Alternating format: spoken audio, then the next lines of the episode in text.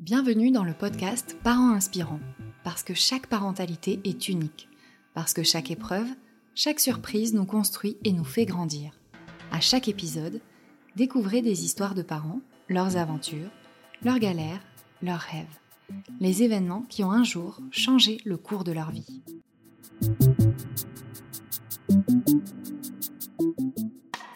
Quand lors d'une échographie, on apprend que notre enfant présente une malformation, c'est le choc. Audrey, maman de la pétillante Cassandra, a vécu un véritable traumatisme. Elle a vu son monde s'écrouler. Mais soutien, courage et force l'aident à avancer et à toujours garder espoir. C'est avec beaucoup d'émotion qu'elle nous raconte son histoire. Donc, je m'appelle euh, Audrey, je suis la maman de Cassandra qui, a, qui va avoir 16 mois. Elle est née donc le, 6, décembre 2021. Euh, euh, moi, j'avais fait une, PMA en solo en Belgique parce que j'habitais là-bas à ce moment-là. et là, j'avançant, voilà, j'ai décidé de faire une PMA en solo. Euh, j'ai eu la chance, ça a fonctionné du premier coup. Ensuite, euh, j'ai décidé de rentrer en France. Donc, euh, l'insémination, c'était au mois de mai 2021 et au mois de juin, je rentrais en France. Et ensuite, donc super contente, ça avait bien marché et tout. Et à l'Écotéen le 13 juillet, euh, donc à l'hôpital euh, de proximité. Je me suis rendue avec ma meilleure amie euh, pour cet écho et là, on m'a annoncé qu'il y avait une malformation, donc un laparoschisis. Donc en fait, les, intestins de, ma fille se développaient à l'extérieur. Donc en fait, son ventre ne s'était pas fermé et ses, ses intestins étaient restés à l'extérieur.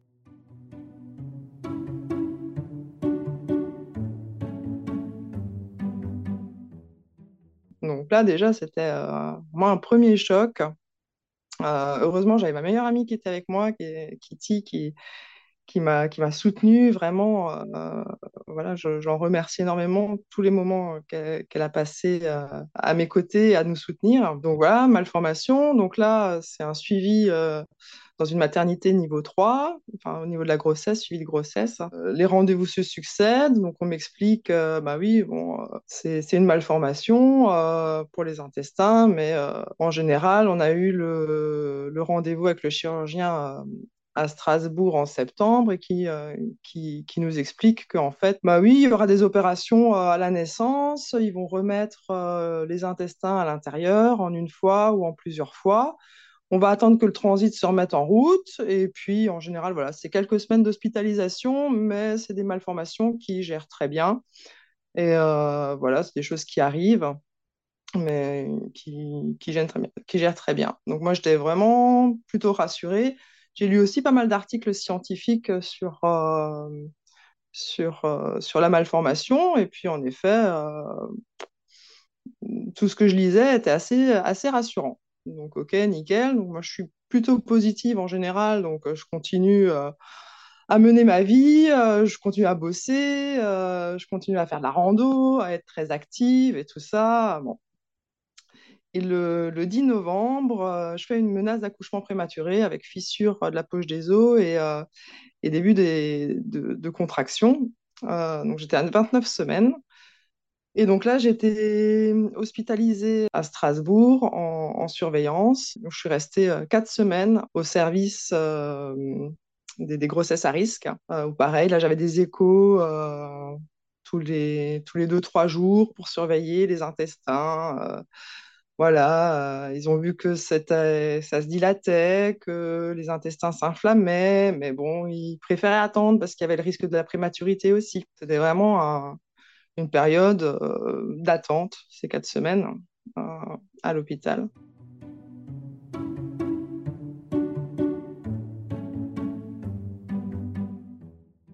Et le, 6 décembre, bah là, j'ai vraiment euh, rompu la poche des os. Donc, j'ai une césarienne à 14 heures et la petite aînée, euh, elle a tout de suite, tout de suite pleuré, j'ai tout de suite entendu, ils me l'ont montré une fraction de seconde. Donc voilà, très contente d'entendre sa voix. Elle avait eu aussi, enfin j'avais eu les, piqûres euh, pour la maturation des poumons.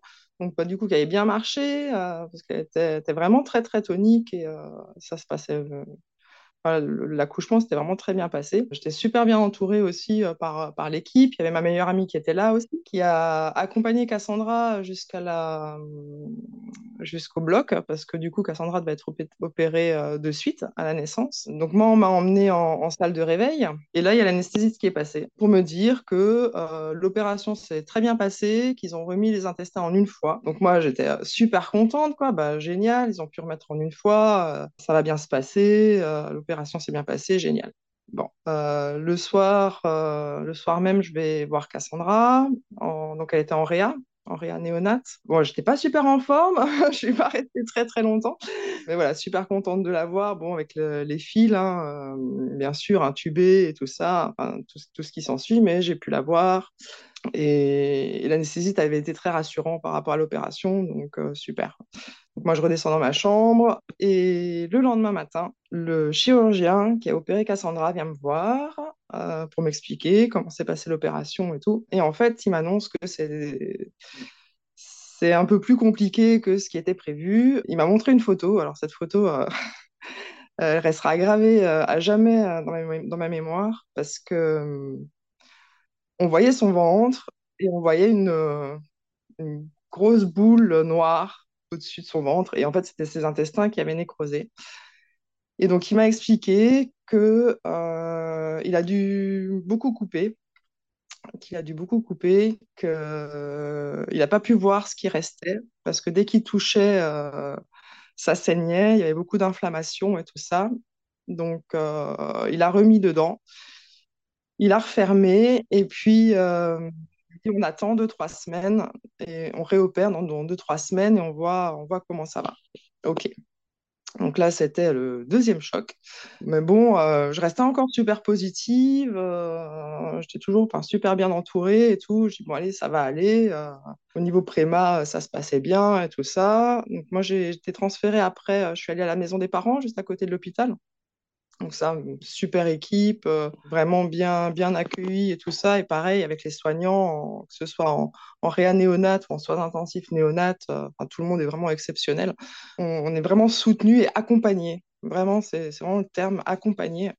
Et donc, la deuxième opération était prévue le 23 décembre pour, euh, bah, pour regarder ce qu'il en était de, de ses intestins. Et là, le soir du 23 décembre, mais alors ça a été un choc. Là, je me suis vraiment, euh, vraiment effondrée parce que le chirurgien m'a annoncé en fait qu'il restait 25 cm d'intestin. Et euh, donc 25 cm d'intestin grêle et, euh, et, deux tiers du côlon. Que l'intestin était vraiment très abîmé, ce qui restait était vraiment très abîmé, et que le côlon était vraiment très atrophié parce qu'il n'avait pas été stimulé.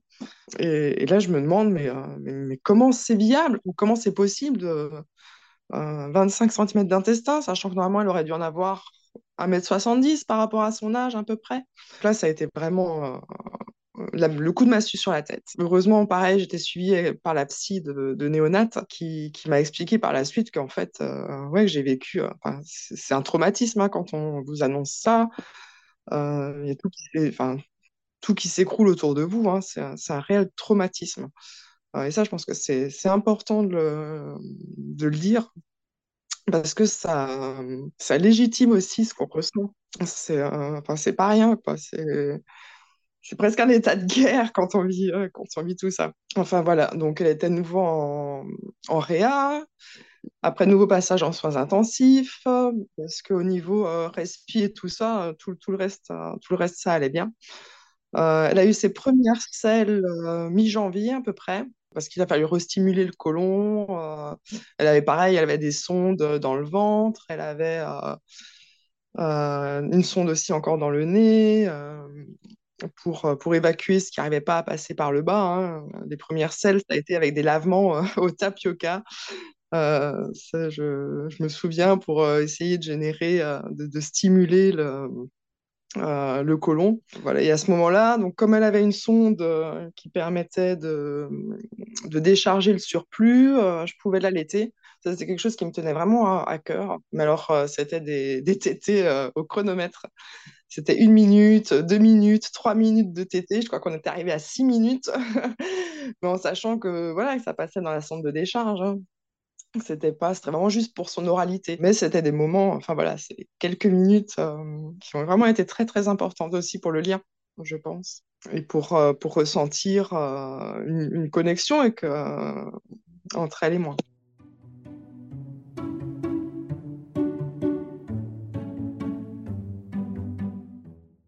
Par la suite, elle a été remise à jeun et tout ça, et de- j'ai pas pu continuer à allaiter. Et, ça, c'est une, de mes grandes déceptions sur, sur le début du rôle de maman, de ne pas avoir pu continuer à, à allaiter. Trois, quatre, euh, trois, quatre semaines d'allaitement et, au chronomètre. Euh, voilà, c'était quatre fois, quatre fois deux, trois, quatre minutes. voilà, ça, c'était un peu frustrant. Euh, C'était un peu frustrant, mais, c'était ces quelques minutes où j'avais quand même l'impression un petit peu de nourrir ma fille. Voilà, je dis un petit peu parce que c'est pas des choses qu'elle euh, qu'elle gardait, euh, mais ça, c'était quelque chose vraiment d'important pour moi. Et ensuite, se sont, se sont passées les semaines du mois de janvier, euh, et ça stagnait au niveau de ses intestins, et, et les médecins à Strasbourg n'arrivaient pas à se mettre d'accord, donc on a été transféré à Paris. On a été transféré à Paris en février pour avoir le- leur avis, parce que par la suite, en fait, elle, elle serait suivie à Paris, parce qu'avec 25 cm d'intestin, voilà, on m'a annoncé qu'elle sera euh, nourrie par un cathéter central pendant euh, 5 à 10 ans. Donc en fait, elle a un- une sorte de grosse perfusion qui va directement au cœur et qu'elle sera nourrie euh, par ce, par ce biais-là euh, le temps que ses intestins se, mettent en place, le temps que ça grandisse. Donc voilà, on m'avait parlé de 5 à 10 ans de, branchement, donc euh, en sachant que c'est des soins stériles. Et c'est Paris le centre de référence pour un retour à domicile avec ce genre de soins-là. Euh, donc c'est pour ça qu'on est parti à, Paris pour avoir le- leur avis euh, parce que on n'avançait plus. Elle avait toujours ses sondes de décharge et on n'arrivait pas à, à s'en passer. hein. Sinon, elle vomissait. euh, voilà, c'était euh, c'était assez compliqué.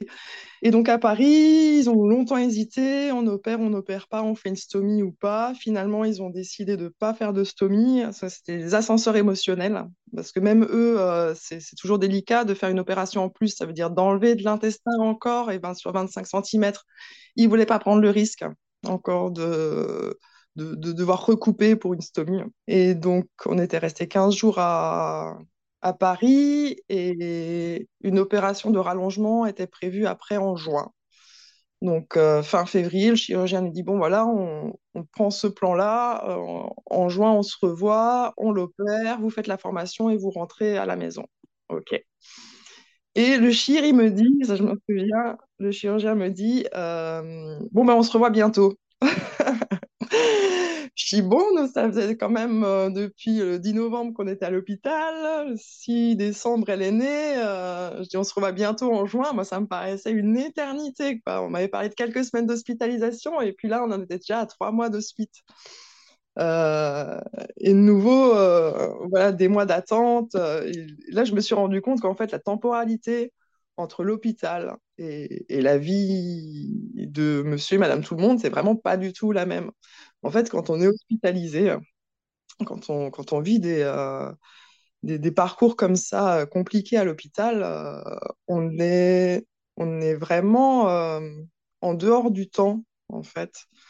Euh, les gens, ils vivent leur semaine, ils sont contents du week-end pour en profiter, et nous, on est dans une sorte de latence complète.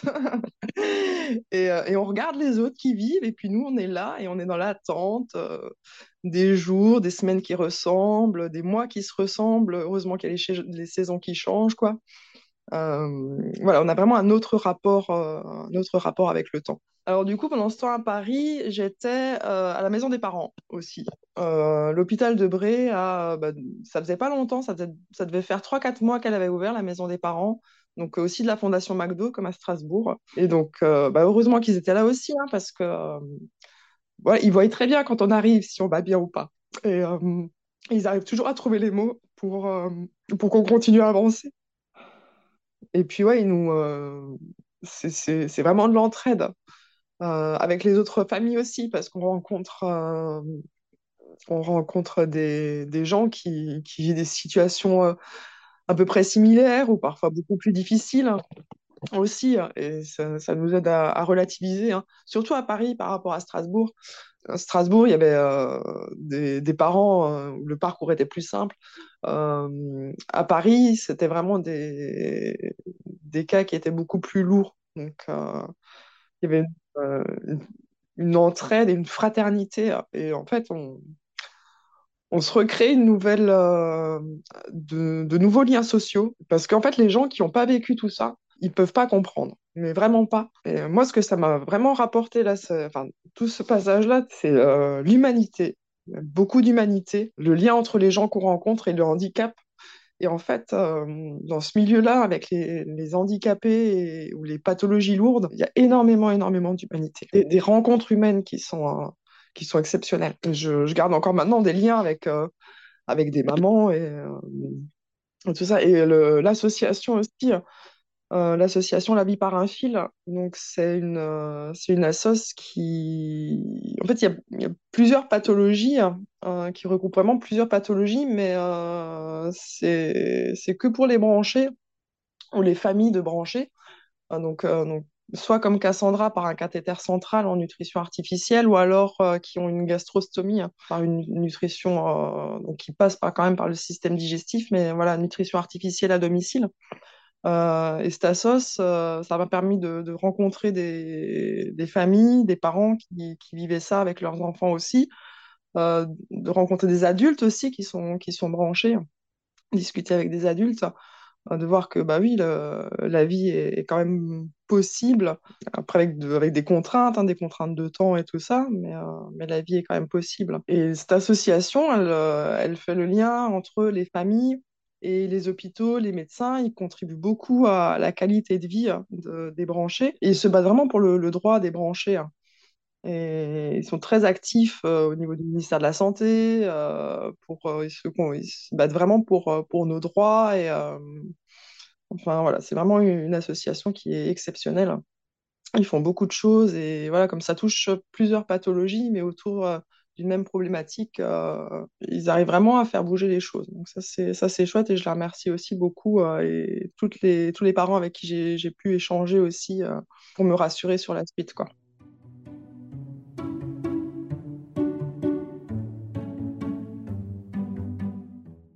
Du coup, de début mars jusqu'au mois de juin, on a été hospitalisé, enfin Cassandra a été hospitalisée à l'hôpital de proximité pour moi me permettre de rentrer à la maison. Donc après, moi, j'ai pu euh, rentrer euh, du coup chez mes parents parce que c'était quand même beaucoup plus simple aussi euh, au niveau logistique parce que bah, du coup, c'est, je rentrais dormir, mais bah, tous les matins, je partais à l'hôpital et tous les soirs, je, je quittais ma fille dès qu'elle dormait et je rentrais à la maison. J'ai eu, la chance qu'elle dort très bien la nuit, donc du coup, pas trop de culpabilité à, rentrer dormir à la maison pour vraiment me reposer. C'est important de dormir euh, et d'avoir des temps de repos. Et quand elle était à Strasbourg, moi, je m'octroyais toujours une journée. euh, voilà, où j'allais la voir le matin à l'hôpital tout de suite. Et, euh, après la journée, elle était pour moi et je revenais à l'hôpital le soir à 18h, quoi. Voilà, une fois par semaine, je me permettais ça. Il y avait d'autres familles qui, qui se, qui se permettaient de rentrer une nuit, dormir chez eux, mais ça, c'est important de s'octroyer quand il y a des hospitalisations longues comme ça. Parce que pour être pleinement présent pour son enfant, il, faut, euh, faut être un minimum, un minimum euh, reposé pour pouvoir être présent. Euh, là, de début mars jusqu'à juin, donc on était à l'hôpital de proximité. Voilà, donc euh, Cassandra a commencé à être débranchée aussi euh, à Pâques hein, l'année dernière donc de, sa nutrition, donc ce qui m'a permis vraiment de l'avoir pour moi, sans relier à aucun fil. Donc ça, ça a été une renaissance, une réelle renaissance de pouvoir la prendre et la déplacer dans la chambre sans avoir peur de tirer sur le fil. Euh, ça, c'était, euh, ça, c'était génial comme, euh, comme moment. Et après, donc, elle avait toujours la sonde de décharge et on a pu l'enlever, cette sonde qu'elle avait donc, dans le nez, qui allait dans son intestin, dans son, dans son estomac. On a pu l'enlever fin mai. Et donc là, fin mai, donc elle était à 4 fois 10 millilitres de lait pour maintenir l'oralité. Et donc là, on a pu enlever ce, cette sonde parce que ça passait, les 4 fois 10 passaient, plus ses sécrétions. Voilà. Fin mai, on a pu enlever la sonde et on a fait un examen et on s'est rendu compte que l'opération ne pouvait pas avoir lieu parce que ses intestins n'étaient plus, n'étaient plus dilatés. Donc l'opération qui était prévue en juin, euh, voilà, elle a évité une opération. Donc ça, c'était la bonne nouvelle.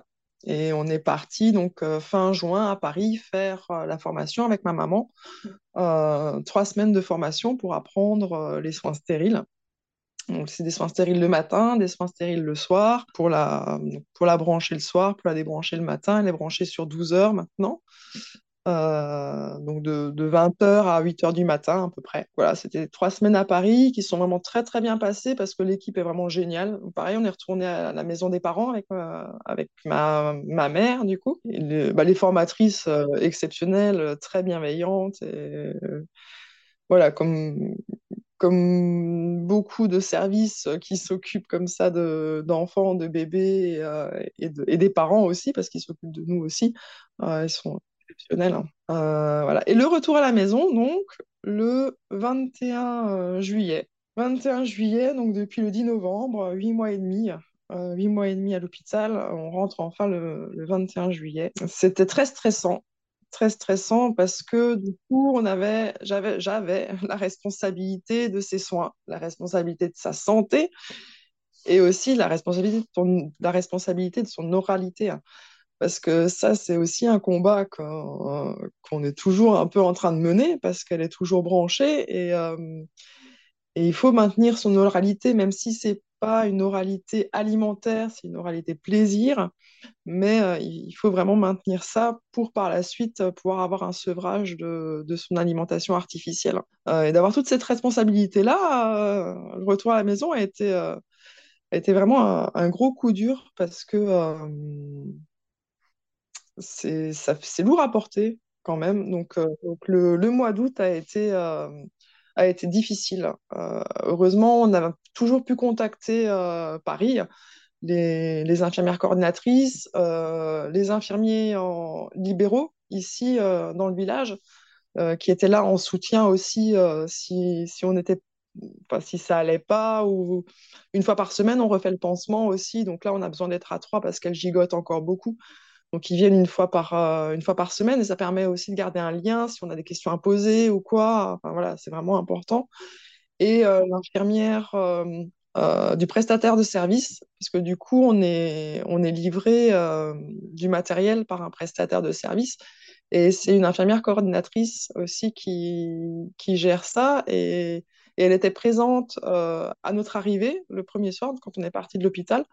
On a fait le branchement avec elle et le lendemain matin, elle est venue aussi pour refaire le débranchement euh, ensemble. Elle nous a filmé, elle a envoyé les vidéos à Paris. Voilà, donc on est, on est quand même très très bien encadré. Donc ça c'est super, mais ça enlève quand même pas tout le stress euh, qu'il y, a, a autour mais ils font leur maximum. Voilà, c'est des équipes qui font leur maximum et c'est vraiment, c'est vraiment génial. Et voilà, donc le, mois d'août ouais, a été difficile et je pense que j'ai eu le contre-coup aussi de ces huit mois et demi d'hospitalisation avec la fatigue et, tout ça. Et après, en septembre, euh, j'ai commencé à bosser deux après-midi par semaine parce qu'il faut à un moment se remettre dans reprendre un rythme. C'est important. Alors, ça met du temps. Il faut accepter aussi que notre corps, il, mette du temps à se remettre de tout ça. il ne faut pas culpabiliser parce qu'on n'est pas tout de suite au taquet. Euh, ça, prend, ça prend vraiment du, temps. Donc, euh, septembre, j'ai bossé deux après-midi semaine. Après, euh, j'ai réussi à trouver une nounou qui est exceptionnelle, qui fait vraiment ça par passion et qui a, qui a pas eu peur aussi du cathéter. Parce que même s'il n'y a pas de soins en journée, Cassandra, elle est quand même porteuse d'un dispositif médical. Alors, euh, il y a des pansements hein, qui protègent et tout ça. Quand, quand elle est habillée, on ne voit pas grand-chose. Mais, euh, mais c'est quand même des... Il faut faire attention. Et j'ai trouvé une nounou qui est, qui est exceptionnelle, qui n'a pas eu peur de ça, qui est sapeur-pompier volontaire et, qui, qui fait vraiment ce boulot-là par passion, par passion des enfants. Et euh, donc, je la remercie aussi beaucoup. J'ai beaucoup de gratitude pour elle. Voilà, et euh, donc septembre. Euh, octobre, novembre, euh, ça a été des mois un peu plus compliqués parce qu'elle est beaucoup tombée malade. Donc à la moindre fièvre, on doit retourner à l'hôpital. Donc on a fait pas mal de passages de nouveau à l'hôpital. Et après décembre, ça allait mieux. Moins de, moins de virus, donc moins de fièvre, moins d'hôpital. Et là, en janvier, j'ai décidé de refaire des travaux dans ma maison pour pouvoir accueillir Cassandra chez nous. donc ça, c'est un projet, voilà, c'est le projet pour 2023. Euh, qu'on puisse rentrer euh, chez nous, parce que pour l'instant, je suis toujours chez mes parents, parce que ma mère, elle m'aide pour faire les soins, donc c'est quand même plus pratique d'un point de vue logistique. Et là, à l'heure actuelle, bah, on a le... un mardi sur deux, on a la livraison du matériel, et tous les jeudis, on a la livraison des, des poches de nutrition qui viennent de Paris, euh, en sachant que c'est des poches qui sont dans un milieu réfrigéré, donc euh, qui, qui, viennent par transport frigorifique. Et, euh, et, on a un frigo dédié exprès juste pour, pour ces poches de nutrition euh, à la maison. Voilà, au niveau, ça demande de, de, l'organisation. C'est plus facile au départ voilà, que je vienne vivre chez mes parents quelques mois, le temps qu'on trouve nos marques. Vraiment, en fait, je pense qu'il faut y aller pas à pas et pas vouloir tout faire d'un seul coup et, et, se laisser le temps de que ça rentre dans une routine. Ça, je pense que c'est ça, je pense que c'est important. Et aussi de se donner des objectifs réalisables euh, et des projets.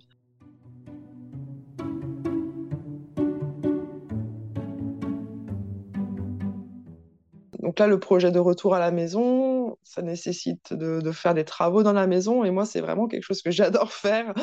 Et, euh, c'est aussi un moment, voilà, j'y vais une journée et demie par semaine faire ces travaux.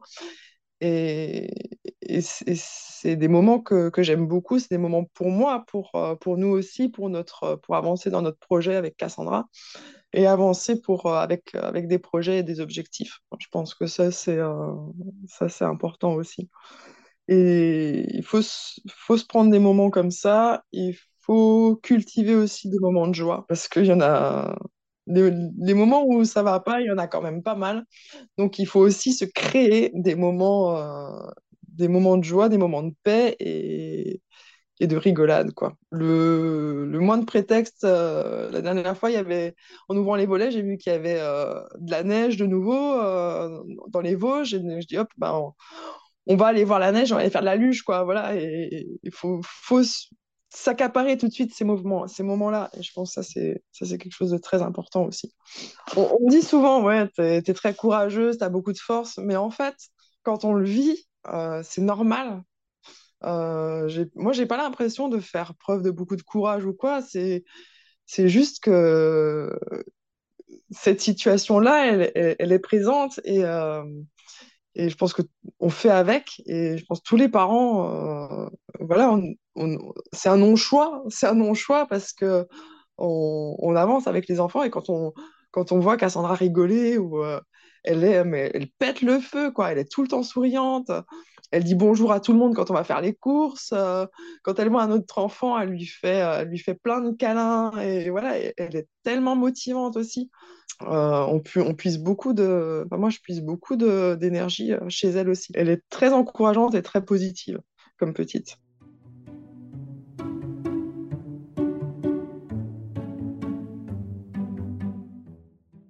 Il y, a une phrase là qui me revient en ce moment souvent, c'est que euh, la vie, elle est tellement courte qu'en fait, il faut la ralentir. Il faut ralentir la vie pour, euh, pour la rallonger.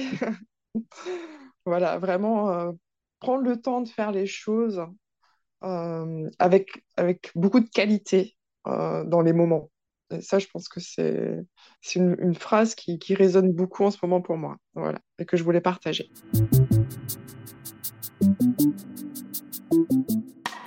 Voilà, l'épisode touche à sa fin.